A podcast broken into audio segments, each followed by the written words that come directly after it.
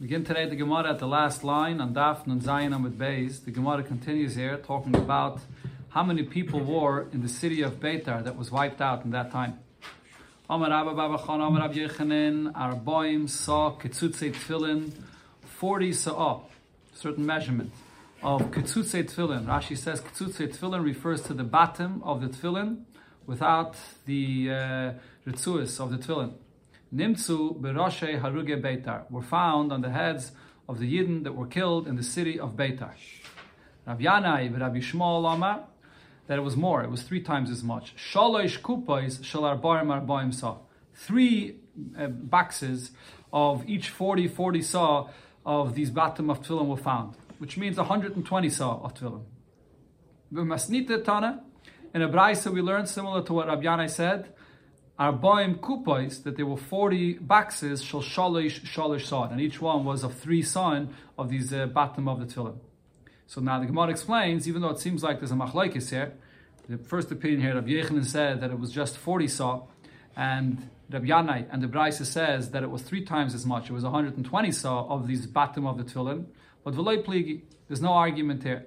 Ha the reisha and ha the dara. When it said that it was only 40 soft tefillin, that was the tefillin shal yad, the tefillin that's placed on the arm.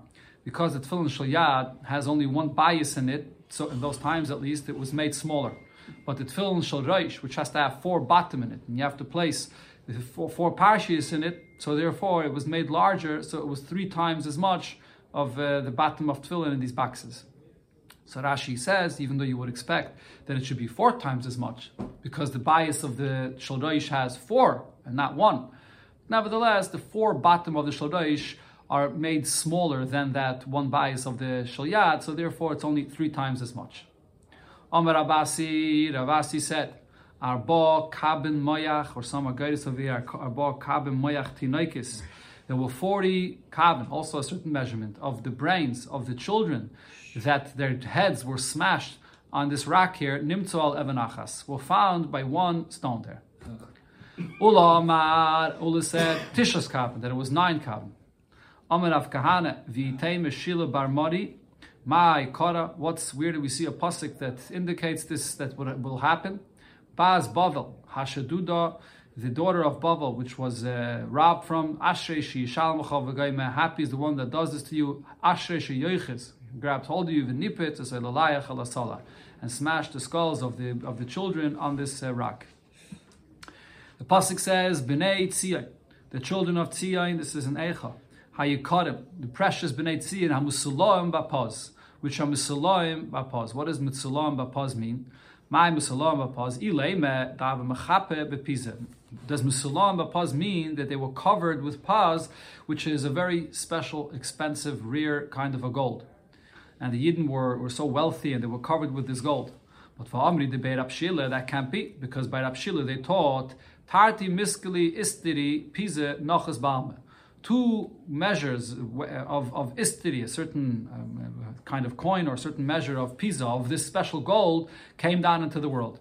Beroimi, and one came down to, to Rome, and v'chode b'kul Another measure came down to the rest of the world. So you see that this pisa, this gold, didn't even come down to the Yidden in Eretz Yisrael. It came down in other places in the world. So how can we say that Yidden were covered with this with, with, with this gold?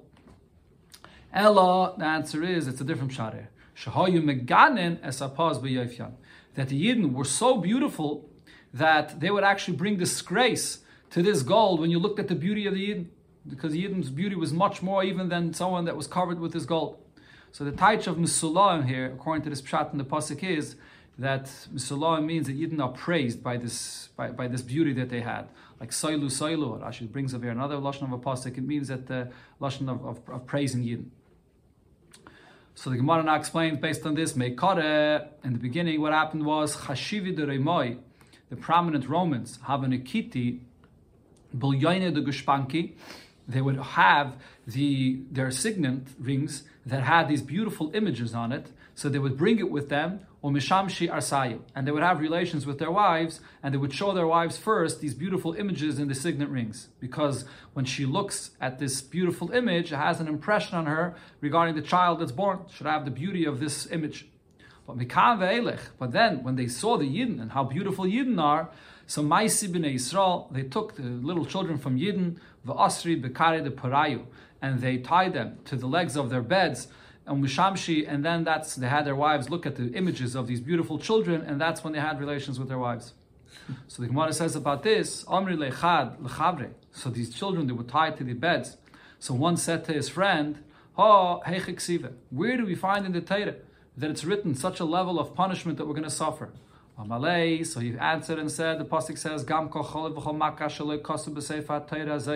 In the end of the Teichacha, it says that even those things that were not specified and are not written clearly in the Torah will also happen to you, and it refers to such a kind of thing that the Yidden are tied to the beds of the Romans. So Amar, his friend that heard this pasuk, he asked his friend, Kame marchikne miduchte plan.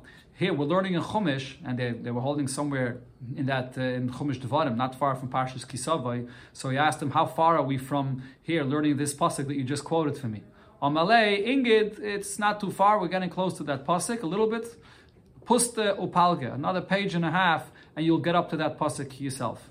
Amalei, so his friend said to him, Imatoi legabe, if I would come to this pasuk that you just quoted for me, I wouldn't need you to explain to me that that's what this pasuk means. Or according to some, what he's saying is that now that the pasuk here says so even if the Torah doesn't, even if we don't have to say that the pasuk is being merame specifically to this suffering, because the pasuk says kol so obviously it includes everything. What's the meaning of the pasuk where it says Eini nafshi? My eyes are are uh, suffering or, or, causes the suffering for my soul. We call B'nai Siri from all the daughters of my city. So what this refers to is again to the city of Beitar. Arba meyes batik nesiyas hayu bekrach Beitar. There were 400 batik nesiyas shuls in the city of Beitar. And in each one of these shuls, arba meis malamde tinoikis. There were 400 teachers of children. And v'chol echad v'echad. And each one of these teachers, hoyu lefanav, had in front of him arba meis tinoikis shabis rabban. 400 children learning Torah. So again, that's 400 times 400 times 400. Whatever the whatever it comes to. now, oyev when the enemy came and attacked Yidden and came into the city of Beitar. So originally the Yidden, the children were learning Torah and they were very, very confident in the chus of their Torah that they're going to be able to fight them. And the, the children used their pens or maybe their sticks that they used to show the place in the learning. They took that and they would they would daikrin, they would go and uh, pierce them or they would hit them with these sticks. But then eventually, Kishagava Oyev, Velochdom, when the enemy was stronger and they captured the whole city, Velochdom Charkom, which is the guy that placed siege in the city, and they, they capture them, B'Sefreim, Lochdom Karchem B'Sefreim, Vitzisim Beish. So they, they took them and they tied them all up and they burnt them all in the fire and, and, and together with their scrolls, right? Yeah. So this is the Eini the Eini Oilul Nafshi. Tana Rabbanon and Abraisa we learned Ma'asav Rabbi Shua ben Chananya. There was the story with Rabbi Shua ben Chananya. Shaholach lekrach gadol shebereimi. He went to a big city in Rome. Omruloi, so they told him there, Tirek echad yesh beveisa asurim. There's a child there that's in prison. Yifei nayim v'toiv roi, which beautiful eyes and very good looking. V'kavtzaisa of studis le taltalim. And he has beautiful, hairs, his payas are beautifully curled. Holach v'amad al pesach beis asurim.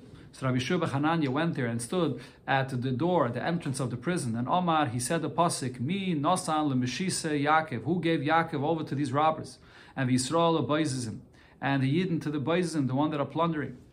So this child in prison heard what he said, the pasuk, and he answered him, V'Omar, Haloi Hashem, it's the Eibishter Zu, Chatanole, that we sent him. V'loyavo bedracha, because we didn't want the Eibishter's ways haloi we didn't want to go in his ways. We didn't listen to his Torah. Omar Rabbi Shua said, Muftachani boy, I am assured with this child, Shemayre Hayra B'Yisrael, that one day is going to come and teach Torah for all And then he took a shvua in the in the in the service of the Beis Hamikdash. It's a term of a shvua.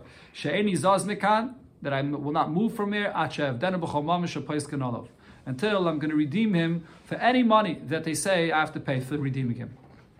So Amru, they said, Lezaz Misham, he didn't move from there, Achapade b'mam and Harbe, and he redeemed him and he paid a lot of money for this. And here Tosfos brings this up earlier in the Masechta, or Tosfos over here as well, it talks about this. Before we had a whole discussion about when you're allowed to redeem someone from captivity, and you shouldn't pay and, and a, a, a, cra- a, crazy amount of money in order that they shouldn't do this again and so on. But over here, because it was sakonis nefashis, so he was allowed to redeem him. Not many days passed, and he came to actually teach Torah for Yidden. Manu, who was this child? This is Rabbi Shmuel ben Elisha. He was Rabbi Shmuel ben Elisha that taught Yidden Torah, and he was a Kayan, as we'll see as the continuation of the Gemara. Amar Rav Amar Rav. Again, uh, Rabbi Shmuel ben Elisha could be. Amar Rav Yud Amar Rav Ma'isa b'bnoi b'bito Rabbi Shmuel ben Elisha. Now there was a story with the son and the daughter of Rabbi Shmuel ben Elisha. Shanishbu l'shnei adainim. They were also captured, but by, but by two different masters. Now Luyamim came one day. These two masters were in the same place. One master says, I have a slave that there's no one as beautiful as him in the entire world. The other master says. I have a maidservant, and that there's no one as beautiful as her. So Amru, so these two masters said to each other, Let's marry the slave and the maidservant to each other, and then they'll have beautiful children. And we'll divide the children amongst ourselves. So what did they do? They didn't know that these are brother and sister. They brought them into the same room. And these two that came into the same room, they didn't even look at each other, they didn't recognize each other. It was dark. One sat in one corner, and the maidservant she sat in the other corner, and one of them said, and they were told that they, had, that they were getting married to each other. So Za'im, one of them said, Ani Kayim ben Kayim Gedailim. I'm a Kayin, the son of Rabbi Shmuel ben Elisha, Kayin, Kayin Gadol. Esa Shivcha, I'll marry a maid maidservant. And the other one said, Ani Kehenes, Bas Kainim Gedolim. I'm a Kehenes, the son of Kainim Gedolim. And Nasil I can get married to a slave.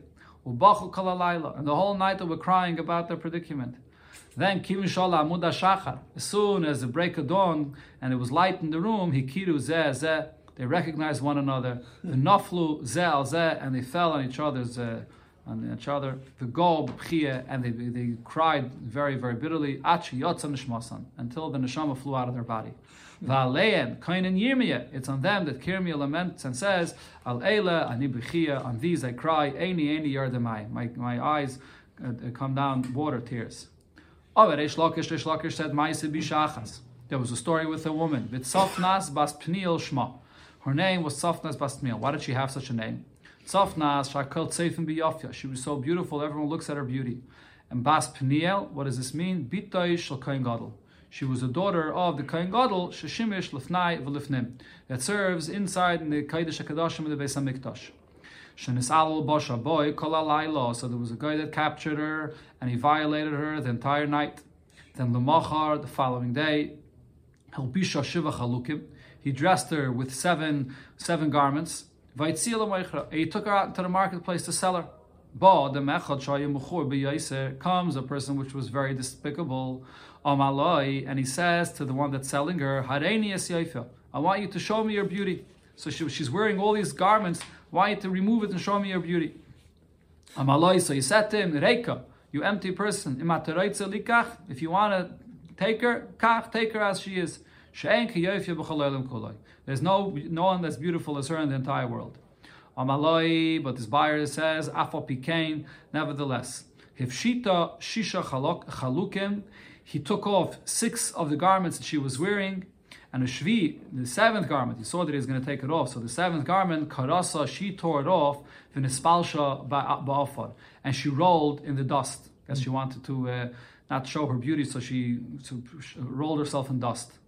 And then Amr Lefanov, she says today, the master of the universe.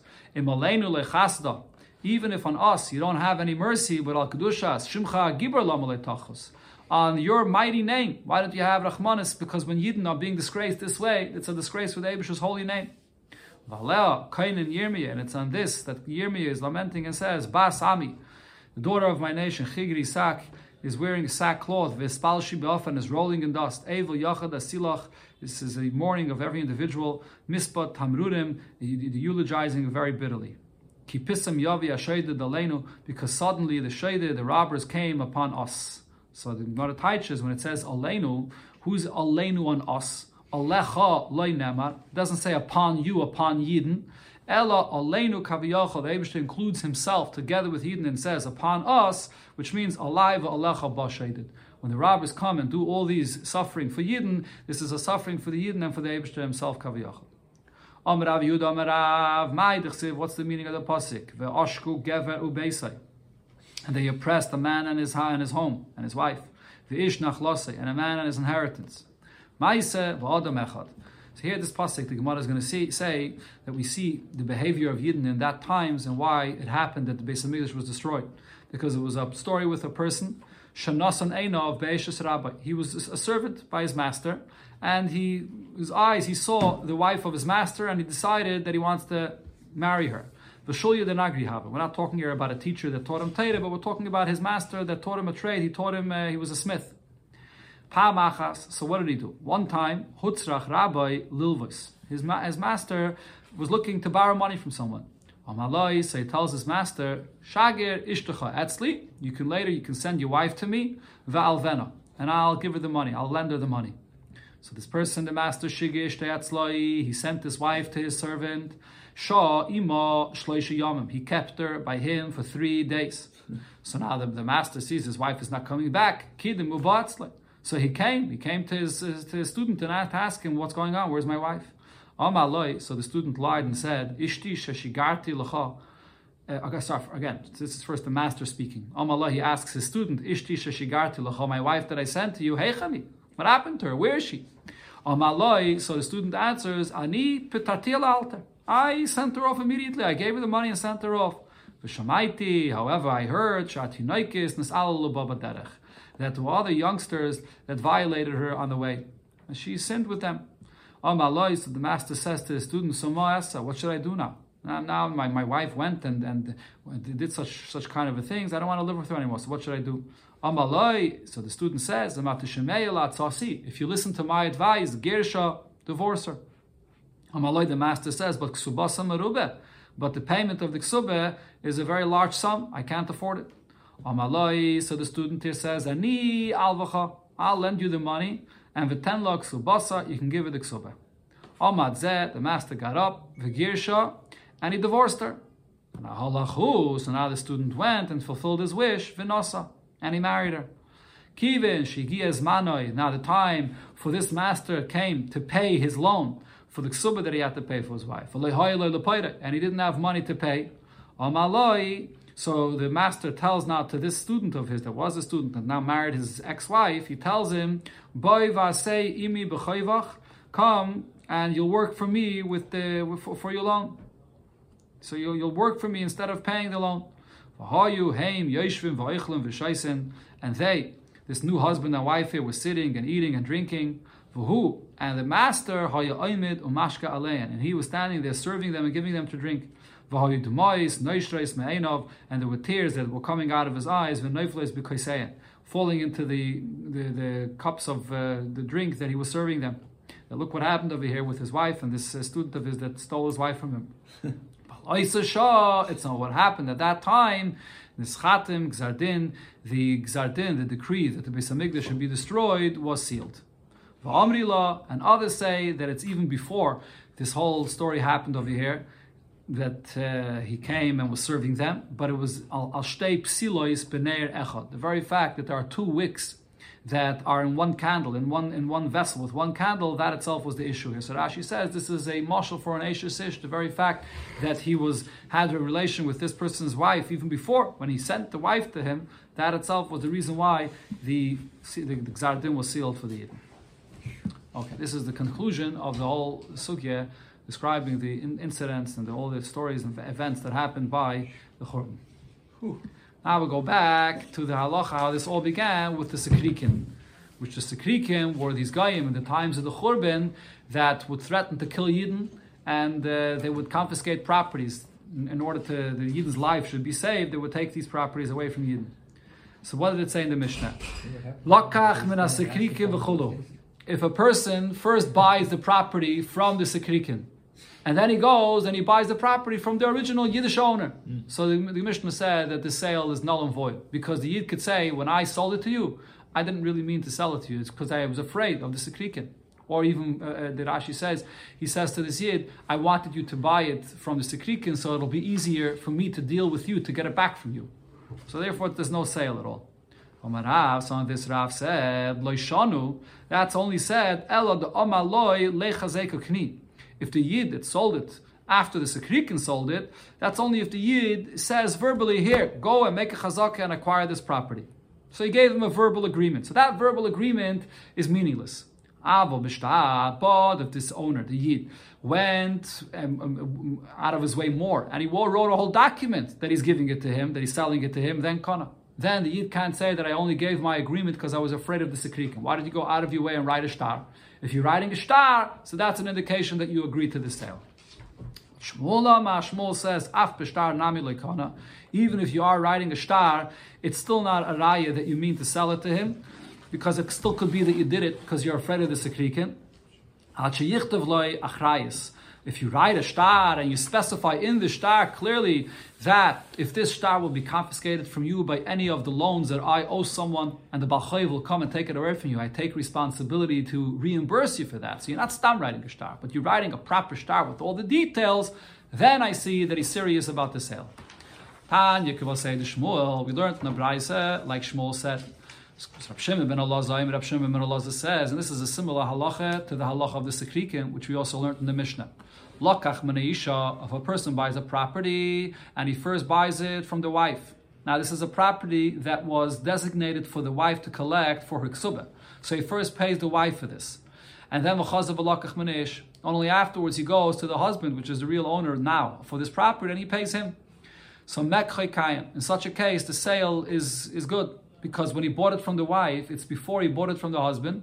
So she can't say that I only was ready to sell it because I see that my husband wants to sell it.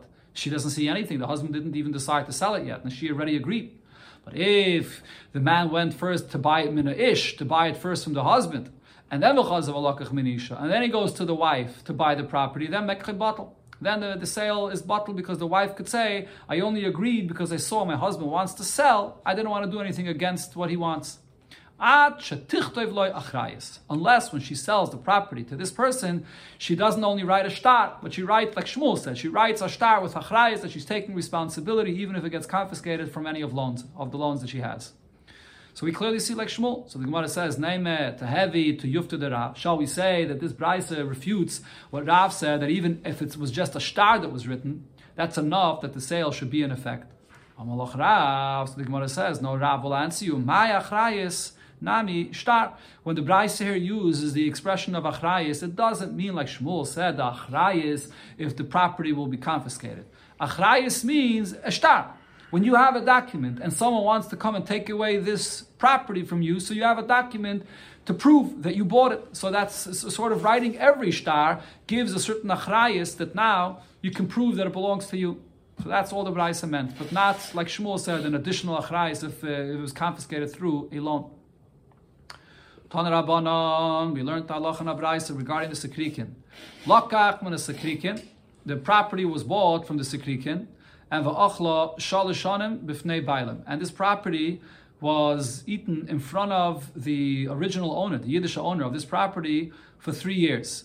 Okay, so to understand what the Gemara is saying here, there's two details we have to understand. First of all, this Gemara is talking about the takana that the Mishnah says afterwards regarding Sekrikim. What was the takana Chazal made in the Mishnah Achrayna? The Mishnah said, if you remember, the, the Mishnah said that Chachamim later came and made the following takana, that if you buy a property from a Sekrikin, that the sale will be in effect, but you're just going to have to go and pay the original owner a quarter of the price of that property that, that, you did not pay the Sekrikin. Because the Sekrikin sell the property for a little bit of a cheaper price. Because they confiscated, it, didn't pay for it at all. So they give it to you for a cheaper price. So that difference, you have to go and pay the original owner. And if you pay that uh, difference to the original owner, you can keep the property. So over here, this person bought the property from a Sekrikin, and he, sit, he sits in the property and he's there for three years. Now, what's the significance of three years? The halacha in the Gemara of Baba Basra is three years is a chazakeh that now you don't have to bring any document to prove your ownership. Until three years, the original owner that comes and says, You didn't buy this property from me. You're going to have to produce a document to show that you did buy it. But after three years, he doesn't, he can't have any tightness to you. Where's your star? You could say, I lost the star and you were quiet for three years. And, and if I claim that I bought it from you, I don't have to bring any additional proof. So after three years, and then v'chaza u'machra la'acher. This buyer from the Sekrikin went and sold it yet to another Jew. So now ein lebailam al sheni klum. Because there was a chazaka here of three years, so the original owner can have no tightness on the second buyer, and he, can, he can't come and say, my quarter that I was supposed to be paid, that was never paid. Nobody ever, that chelik that I was supposed to get, I never got. He can't have such a taina. So the Gemara now explains what this brisa means to say. Hey chidami, what are we talking about over here? If the, the, the, taina over here is the person is saying, the buyer is saying, I bought this from you, meaning I did exactly what Chazal said, that I have to pay you that difference, that quarter. I did, I paid you that quarter. So then why is it saying here in the Braisa that only the second buyer you can't can't have any tightness to? even the first buyer as well. Once he has a chazaka of three years, he doesn't have to bring any proof at all that he bought it from the original owner and that he paid him, because after three years you don't have to prove anything. So why is it saying in the Braisa only the second buyer doesn't have to prove this? If the buyer that's sitting now on the property is not claiming and saying that I bought it from you and I paid you what you deserve that quarter, so then I full of sheni namiloi. So even after three years, even the second buyer should not be allowed to sit in the field over here. The whole halacha of a chazaka is if you have a taina, if you're actually saying that you paid for it and I bought it, stam to sit in a property as a squatter for three years and then afterwards to say it's mine. And you ask you, why is it yours? Because it's mine. I didn't buy it for you, but I'm here for three years. There's no such a thing. If, if he has no taina, so then there's no chazak here at all. So what are we talking about? Rav Sheshes, Rav Sheshes answers. Really, the second buyer has no taina. He's not claiming at all that the original yid, the owner, got paid what he deserves. He doesn't know. He's the second buyer. He has no idea what the person that sold it to him did. Did he pay him? Did he not pay him? But in such a case, here Bezdin will get involved, and this is a concept of ta'aninon, that when you have an inheritor that inherits a property and someone comes to argue that this doesn't belong to you, so Bezdin will come and argue for him in his place, or also for a buyer. Bezdin will come and argue in his, in his place. And over here as well, Bezdin will argue and claim for this second buyer that Mistame the first buyer gave the original Yiddish owner his quarter that he deserves. And Rashi explains that even if there's an argument about whether Bezdin gets involved in such a way, it's, not a usual thing, stam, for Bezdin to get involved. But uh, even if you're going to say that Bezdin does not get involved to, to help him and taina for him, but over here in such a case, we know that definitely the first buyer went and paid that quarter to the original Yid owner because otherwise he knows that he's not going to be able to keep this property. So it's there's a stam. We could assume that he definitely did pay, and therefore Bezdin will taina this taina for the second buyer, even without him tining so. Why, didn't he say it himself? Why does it say the, the, sec, the second buyer doesn't know. He, the reason why he's not tining is because Pasha doesn't know. He doesn't know what the first uh, buyer, which sold him the property, did. So he can't tine himself or tine his body. But the Bezdin will tine this for him, assuming that this is what happened. But now, but ve'idach, the first person himself, the person that bought it directly from the Sekrikin, and he paid the Yiddish owner his quarter that he deserves, itain in if he's going to tiny this clearly, so then he can keep the property. But viloy time, if the case over here is that he himself is saying, I don't have, he's not arguing that he paid that, then loy, we're not going to tiny that for him because he himself has to tiny for himself. He knows what happened. He can't rely on Bezdin tining for him. So therefore, the Braisa said only the second buyer could keep it after the chazaka of three years, because Bezdin, without his taina, Bezdin will taina for him. Tana Rabbana, another halacha we learned in the. Haba machmas. If you have a guy that confiscated a property from a yid, but not like this case of the Sekrikin. Again, the Sekrikin here were people that were wild and dangerous, and they would threaten to kill Yidden, and they came and confiscated properties. But over here, we're talking about a guy that's confiscating a property from a Yid because the Yid owed him money and he didn't want to, didn't have money to pay, so the guy is confiscating the property. Or umachmas anpuris. Anpuris is when a guy comes and takes a property, just steals it from you. So it's not because of a loan, but even this ampuris is still not like a sekrikin. Sekrikin were the people that were mamish, were dangerous and they were going to kill you. But ampuris is stam a guy that comes and steals it from you. Ein boy mishum sekrikin. The halacha that the Mishnah said regarding sekrikin does not apply over here. Now, what is the halacha that the Gemara is referring to over here of sekrikin that does not apply over here? So Rashi explains that by sekrikin, the Mishnah said the takana that after 12 months that the property was there in the hands of this sekrikin, and the yid that uh, the property was confiscated from does not show up, does not say anything. So then we say that because the Yid is afraid of this Sekrikin, the fact that he just left it in the hands of the Sekrikin is because he's afraid of him. He's afraid that he's going to kill him. So therefore the Yid gave up on it. And now any other Yid can go and buy it from this Sekrikin. And he just has to give a quarter to the original owner, but he can buy it and keep it. And the reason you you can buy it from the Sekrikin and keep it is because we assume that because of the danger, the original owner gave up. But over here, by these cases of a chayiv and an amperis, there's no such assumption because this is not a situation of a danger. So even after 12 months, the original owner is still planning on taking this guy to a court and taking it back from him. He just didn't get around to it. He didn't have a court available. He didn't have a court date, or he couldn't. He couldn't take him uh, to court yet. So therefore, even after 12 months, you can't buy it off of this sekrikin. You have to allow the original owner to go and redeem it from him, from, from this uh, guy that took it for the chayiv or a stam gzeil amperis. Now the Braisa concludes and says, "The amperis atzma tzricha shetisha shnei masa Amperis itself. So after 12 months, when a guy comes and steals it, so after 12 months, then you can go and buy it from this guy. So the Gemara right away asks, this is a contradiction. Amrit, we just said, Mishom.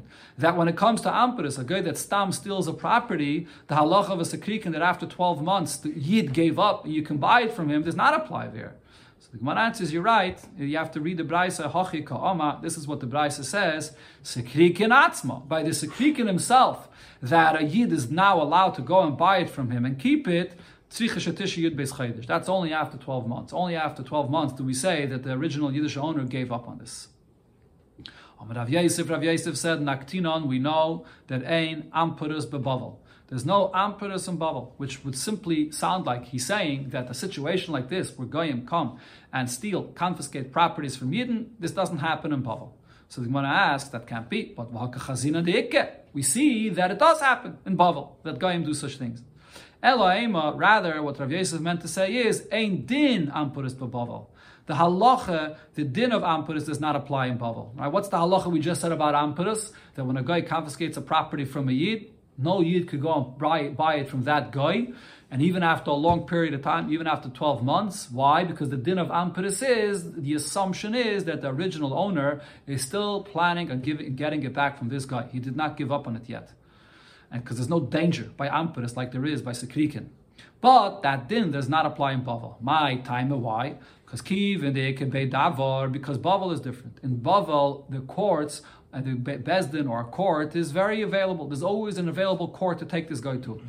And Velo And this Yid didn't go to a court in this period of time.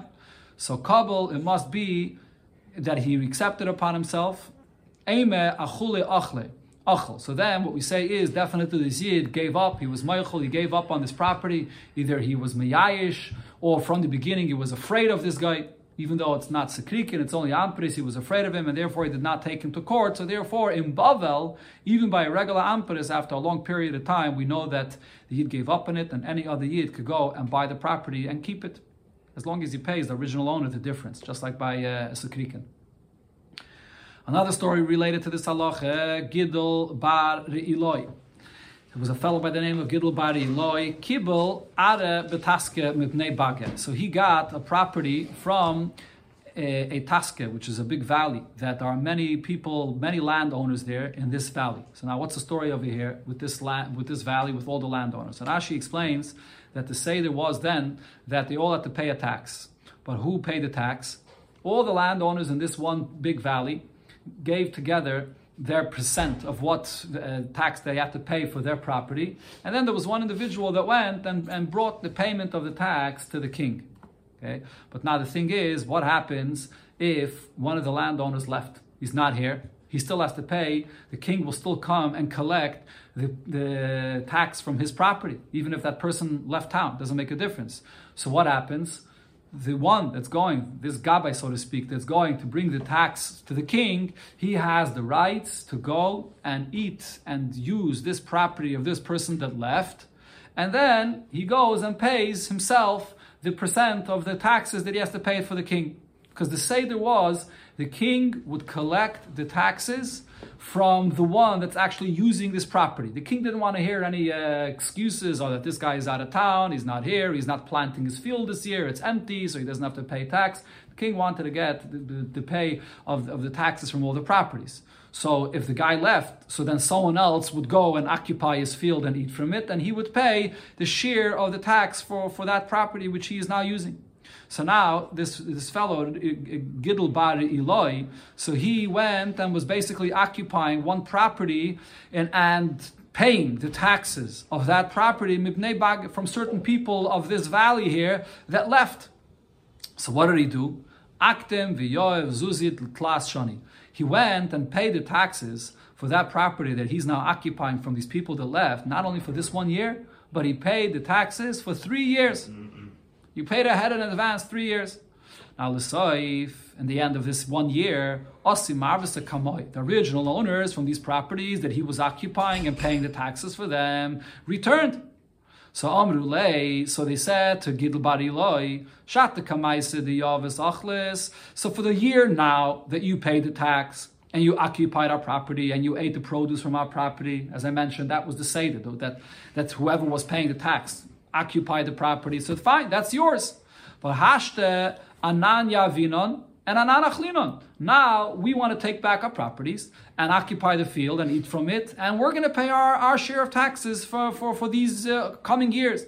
Now the thing is, Rashi explains what's going to happen over here is, the you may say, what do you mean? For the, he paid it already in ahead the taxes he paid for three years. So mm-hmm. for two years he already paid the taxes. Now these property owners that came back and are going to use this property, why should they have to pay again taxes for these upcoming two years? But Rashi explains that that's the way the Seder was.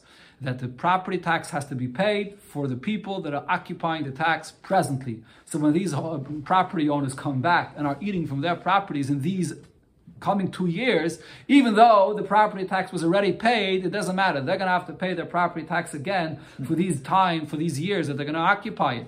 So now Gidel Bar says, but so that means that I had a loss here. I paid extra taxes for the time that I ate, and now I have a loss. I want you to pay me back for these extra taxes that I paid here for the next two years. Or he says, otherwise, allow me to occupy these properties for these two years, and then I won't have to pay for those extra taxes because I already paid for those years. So they came to Rav Papa. Also, I made Rav Papa, they came to Rav Papa. So Sava lemichtav leitirpa abnei bage. So Rav Papa felt that Gidl Bariloi is right, that he, there's no reason he should have a loss, and they, he told uh, he wanted to write him a shtar tirfa, which is a document to give him the right to confiscate that amount of the extra taxes that he paid from these landowners that want to take back their properties. They can take it back, zuntahate, and they'll eat from their properties and they'll pay their taxes. But the extra taxes that Gidl Bariloi paid in advance, that these landowners are now causing him this loss, they should pay him back. That's what the Papa held. Amalei, I want to again. Kicked him out from the field also. Yeah, he told Gidl Eloi that you have to leave the property, give it back to the landowners. Ah, you're going to lose. You're going to lose the two years of taxes that you paid. So he wanted to give him the right to go and collect from them from their property for this uh, loss that he's having. So Amalei Rav Yeshua Rav Papa. So Rav Yeshua tells Rav Papa why why why does this Gidl Eloi have the right to collect from them? Imkei nasisa sekrikin. You're considering this case to be similar to the sekrikin. So Rashi explains that this means that this king that was collecting the taxes here, you're considering this king to be like a sekrikin, which means that now that the king, being like a sekrikin, forced to pay the taxes, and Gidel Bar Eloi went and paid those taxes. So now he can go and keep that taxes that he paid for himself, and he could force the, the real landowners to come and pay him for it. Similar to a Sakrikin, where the land is being confiscated from the true owners, and now another Yid could come and buy it from the Sakrikin against the will of the original owner. Over here as well, it's a similar concept. This king is being looked at that he's like a Sakrikin forcing this pay of taxes, and now Gidel Barilai could force the original owners to pay him. So, so uh, Rav Hunabredei Rav Yeshua is asking, but why are you doing this? This is not considered to be like a sekrikin. Why not? Because what happened over here? Did the king force Gidl Bar Eloi to pay these taxes in advance? He didn't force him. Gidl Bar Eloi went on his own and, and decided to pay these taxes in advance. So in such a case, he should it, it should be Gidl Bar Eli's loss. It's not something which is like a sekrikin. So Elam Ravuna Bereder Rav Yeshua. So therefore, Ravuna Bereder Rav Yeshua says, "Hiniach ma'osav al keren. The fact that he decided to pay these taxes in advance, it's like you put your money on the horn of a deer that runs away, and it's his loss. No one asked him to pay this money in advance. How could he force now the original owners to pay him back, to reimburse him for the loss that he has? If you wanted to pay in advance, it's your choice. It's not like a sekrikin where the money was being forced out against your will, and therefore the original owner should have to reimburse you for this. Okay. Going back to the Mishnah, it said in the Mishnah, Zu Mishnah Rishayna. The Mishnah Rishayna said that if you buy a land from a sekrikin and then you buy it from the original owner, the whole sale is null, null and void. But the next generation came and said, Halekech min when you buy the property from the Sikrikin, so you can keep the property, the sale is good, but as long as Naisan Labailam Revia, because you bought it from this for a cheaper price, you have to give the original owner a quarter of this property, that difference that you didn't pay the original owner. So here the Gemara will explain when it says a quarter, what exactly does a quarter mean? So Amarav, Rav says, okay, so before I read the Gemara inside, when you say the quarter here, you, the quarter here could be one of two things. There's the true price of the property, which is more expensive, and there's the actual price of the property that he actually paid right now. Right? So when it says over here a quarter, it means a quarter of what price? Of the true price of the property? Or a quarter of the actual price that he paid right now. So Amarav, Rav says, Revia bekarkai, Revia b'mois, you pay back a quarter.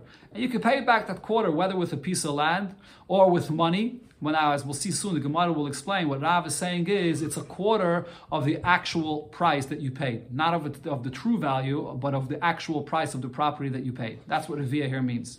But Shmuel Amar, Shmuel says the Revia here is not a Revia of the actual price he paid, but it's it, it's a revia of the actual value of the karka. Revia bekarka. Now, when Shmuel here says revia bekarka, he means to say that you have to pay the original owner a quarter of the actual price of the karka.